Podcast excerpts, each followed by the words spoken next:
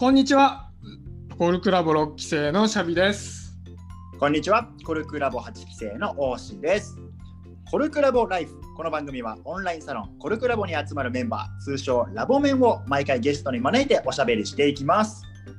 ラボメンってどんな人なのか、何をしているのか、どんな思いを持っているのか、それぞれのコルクラボライフを深掘っていくインターネットラジオ番組です。はい、始まりました。一応前回ね、0回だったけど、今第回、0回を踏まえて、まあ、1回でいいでしょう。これ1回でいけるでしょう。うん、ようやく始まりました、第1回が。うんまあね、第0回、もしかしたらね、聞いてくれてる人もいるかもしれないけど、やっぱり思いを聞くっていうのはいいですね。いいですね。うんうん、こういうことをやっていきたい。まあ、基本的に我々が聞きたいことを聞いているという番組ですので。そうです。は いそういうことでございます。今日もね、うん早速ゲストをお呼びしたいと思いますよ。はい。第1回のゲストはコルクラボ5期生のなっちゃんです。どうぞ、えーよろしくお願いします。よろはしくお願いいたします。よろしく。なっちゃん、こんにちは。はい。こんにちは、こんにちは。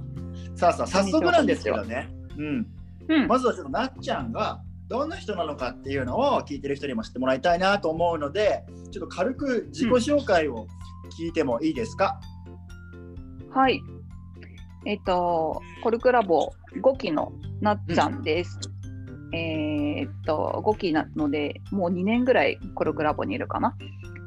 で、えっ、と、もう私が今メインでやってるのは、まあ、ダンスをやっていて、ボリウッドダンスっていうインド映画のダンスをやってるんですけど、えっと、まあ普段はね、福祉施設で働きながら、障害者の方にダンスを教えたりとかっていうのをお仕事にしつつ、うんうん。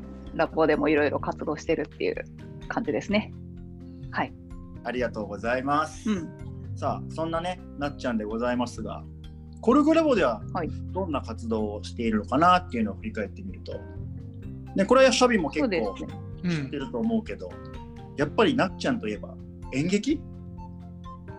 そうだね。なんか、最近、結構演劇、まあ、僕もね、なっちゃんと一緒にううんん。初めて演劇に出させてもらうようなこともあったりして、うん。でただね、僕が6期でなっちゃん5期なんだけど、だからはい半年ぐらい入ってきたの違うんだけど、うん入ってきた時はそんなに演劇演劇してたわけでもなくて、うんそういうのも、ラボにあんまり演劇っていうのがなかったよね、なっちゃん、あの時って。あそうなんだあ、なかったね。全然なかったんだけど、で、私もね、演劇をラボでやろうなんて1ミリも思わずに。ラボに入会したんだよね。うんだけど、最初のに自己紹介みたいな時にね、なんか、演劇やってましたみたいな話を軽くしたら、サディが、え、俺もやりたいんだけど、やろうみたいな こと言ってて、なるほど。そじゃあ、それってあれだよね、もうなんか1年半ぐらいかけて、実際それがうん実現したわけだ。う、そうそうそう。だから、ちょっとずつで、たまたま他にも演劇やってた、やってるっていううん。ラボメンがいて、えちょっとラボでやってみるみたいな話になっていって、うんうん。で最初はサディ交えずに自分たちだけで文化祭の企画でやったりとかってうんうんするのを経て、まあえっと、今度5月に公演があるカフェ豆彦井川さんの主催の舞台をやろうって、サディと井川さんの中で決まった時にサディが声かけてくれたんだよね。なるほどね。へそうだからまあくしくも、まあ、サディが覚えてるか覚えてないか別にして、当時なっちゃんが入った2年前に、うんサディと、あ俺演劇やりたいんだよねっていう話をしたうんなっちゃんが、まあ、一緒にね、うんそのカフェ豆彦の、まあ、このポークっていうね演劇うんやって、うんその前はもうチキンっていうのであれ何月だっけチキンをやったのは、あー初演がね8月で再演をこの間の12月にやったね。そっかだから8月だから、1年8ヶ月ぐらい、まあ、経ってそれが実現したってことだ、うんへえ。そうだね。おもろい。まいや、なんかさ、これすごい思うのは、私一人じゃ絶対やれなかったなというか、うんうん。演劇好きとかやりたい気持ちはあるけど、私はなんかこう、そこまで一本のお芝居を作り上げるような力もないし、別にそういう、なんていうの、劇団長になりたいっていうふうに思ってるわけでもないんだけど、なんか、他のラボ面で結構そういうリーダーシップがある人がぐいぐい引っ張ってくれたりとか、してなんとか文化祭も形になったみたいなのがあったから、うん。そう。って感じだな。なるほどね。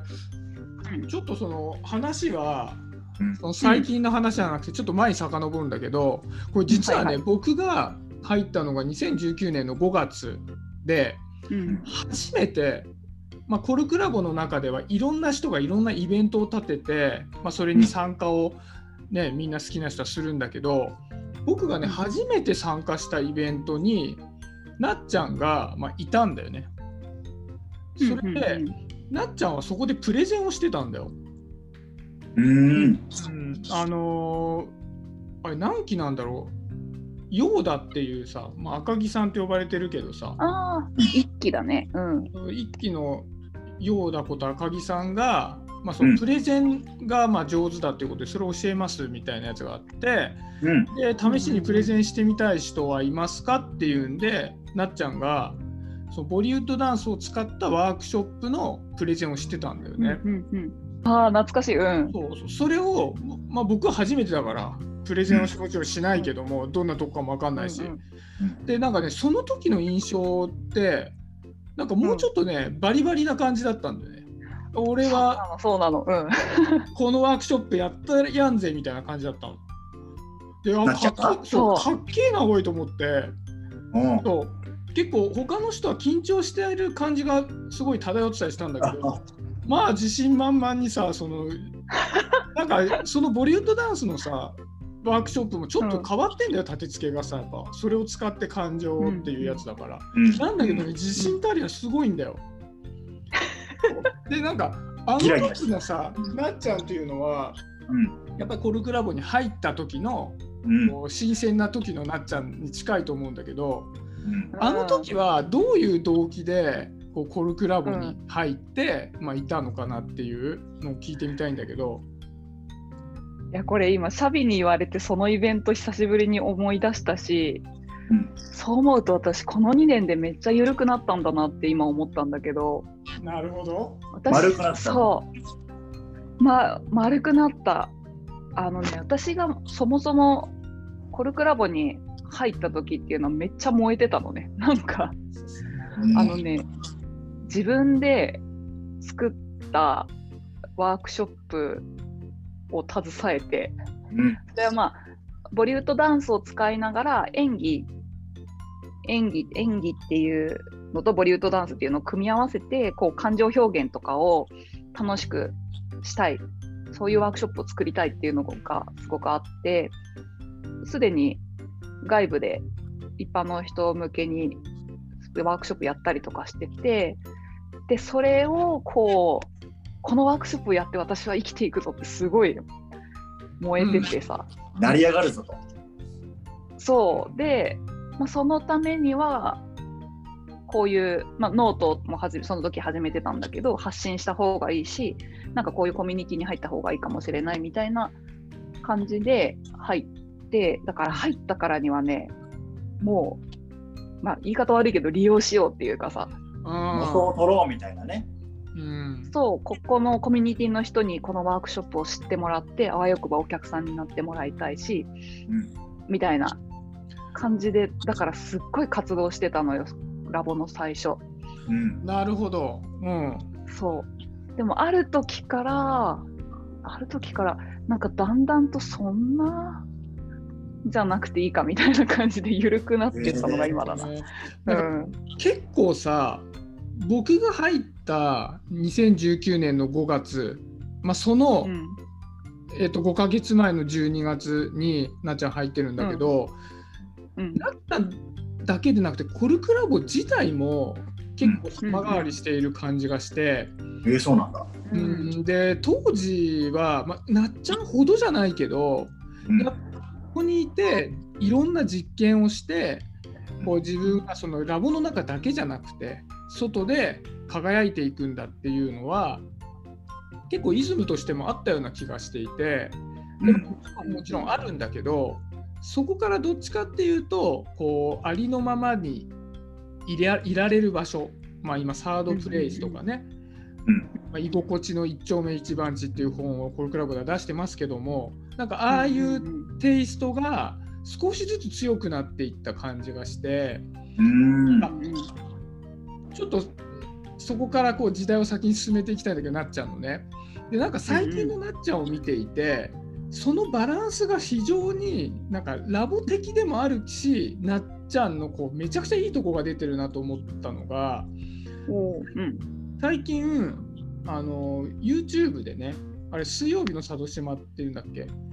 うんうんの、まあ、放送を、まあ、いわゆるこう司会者みたいな、まあ、回す役割で、まあ、サディは、まあ、対談するんでそれをこううまく回していくようなポジションでなっちゃんがいたりであとまあ僕がすごい興味を持ってるのは最近ね小説をね書き始めてそうそうなっちゃんのノートでね。そうそうノートめちゃくちゃ面白いんだよね。これぜひ読んでほしいよ。ありがとそれがさやっぱりう、うん、サディのやつに出るってすごく目立つことだけど中心人物ではなかったり、でも小説っていうのは表現だけどやっぱり慣れてないものを、まあ、小説は今までなっちゃん書いてなかったわけでうんうん。それを出すってあまりにも自意識が高すぎるといやそれで何か言われたらとか言ってできなかったうん。気がするんだよね。で当時のなっちゃんはそういう感じじゃなかった気がそういうの出しそう。う、ん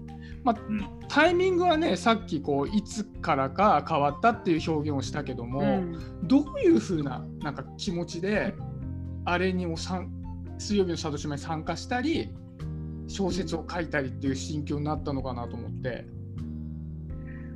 これね今なんでだろうって考えててね2つ、まあ、大きく分けて2つ思い当たる節があるんだけどうん。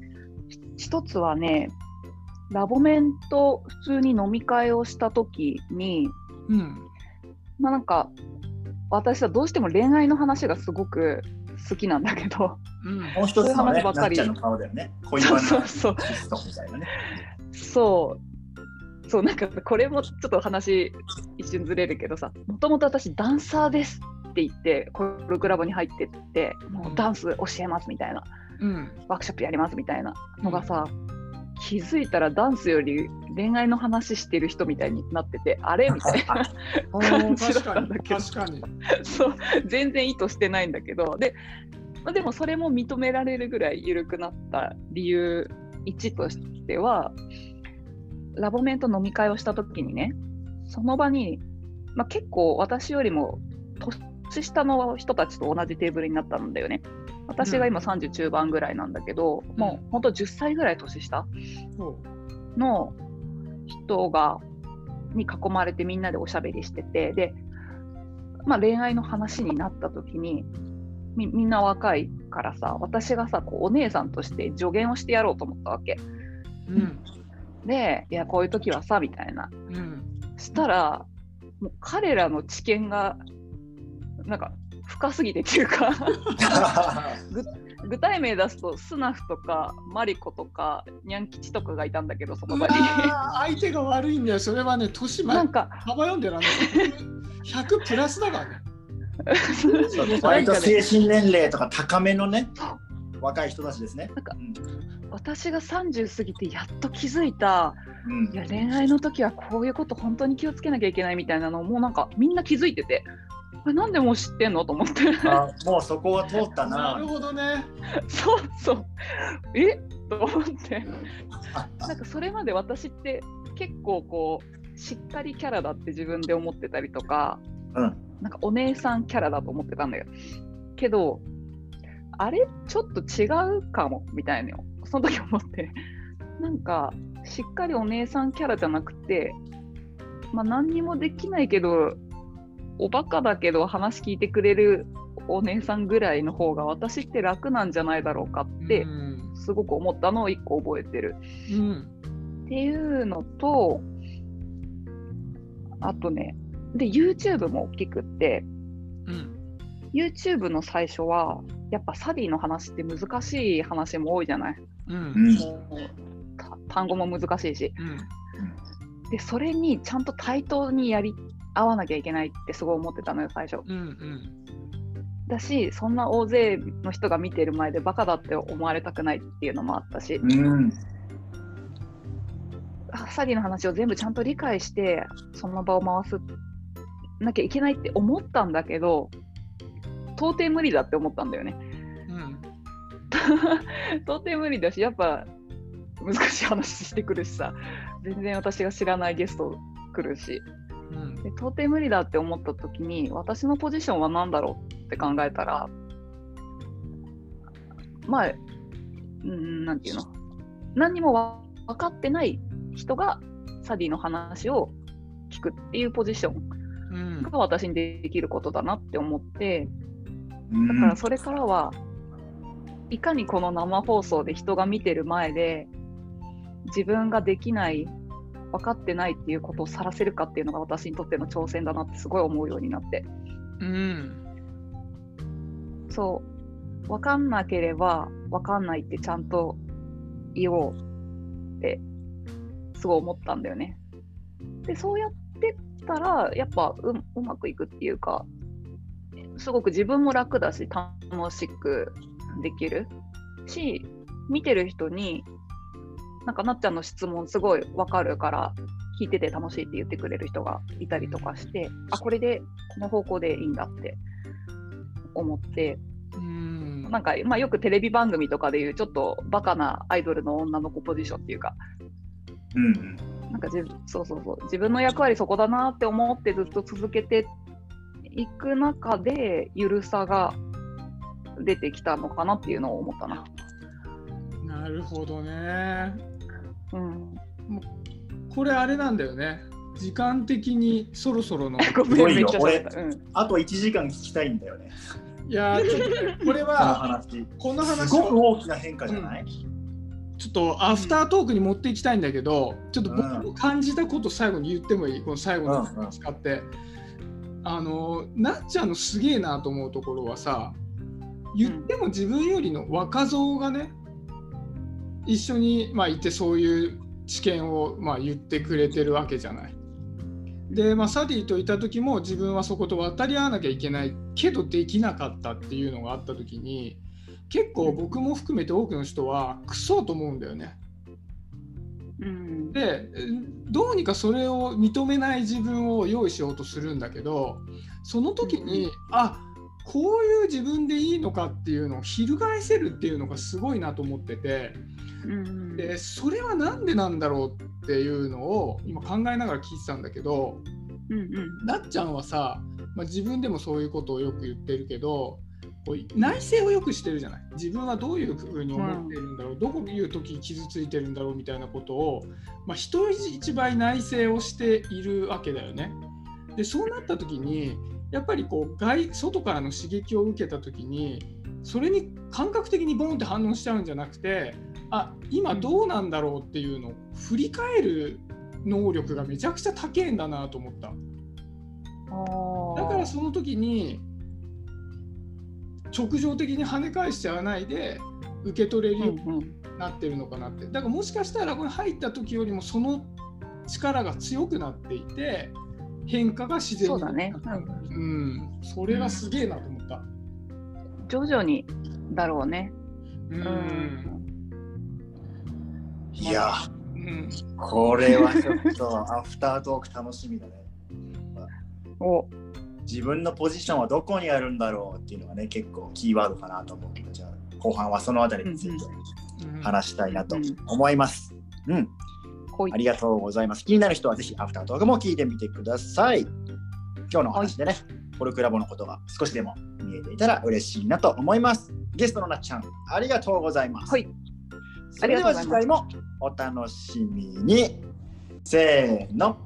ままたね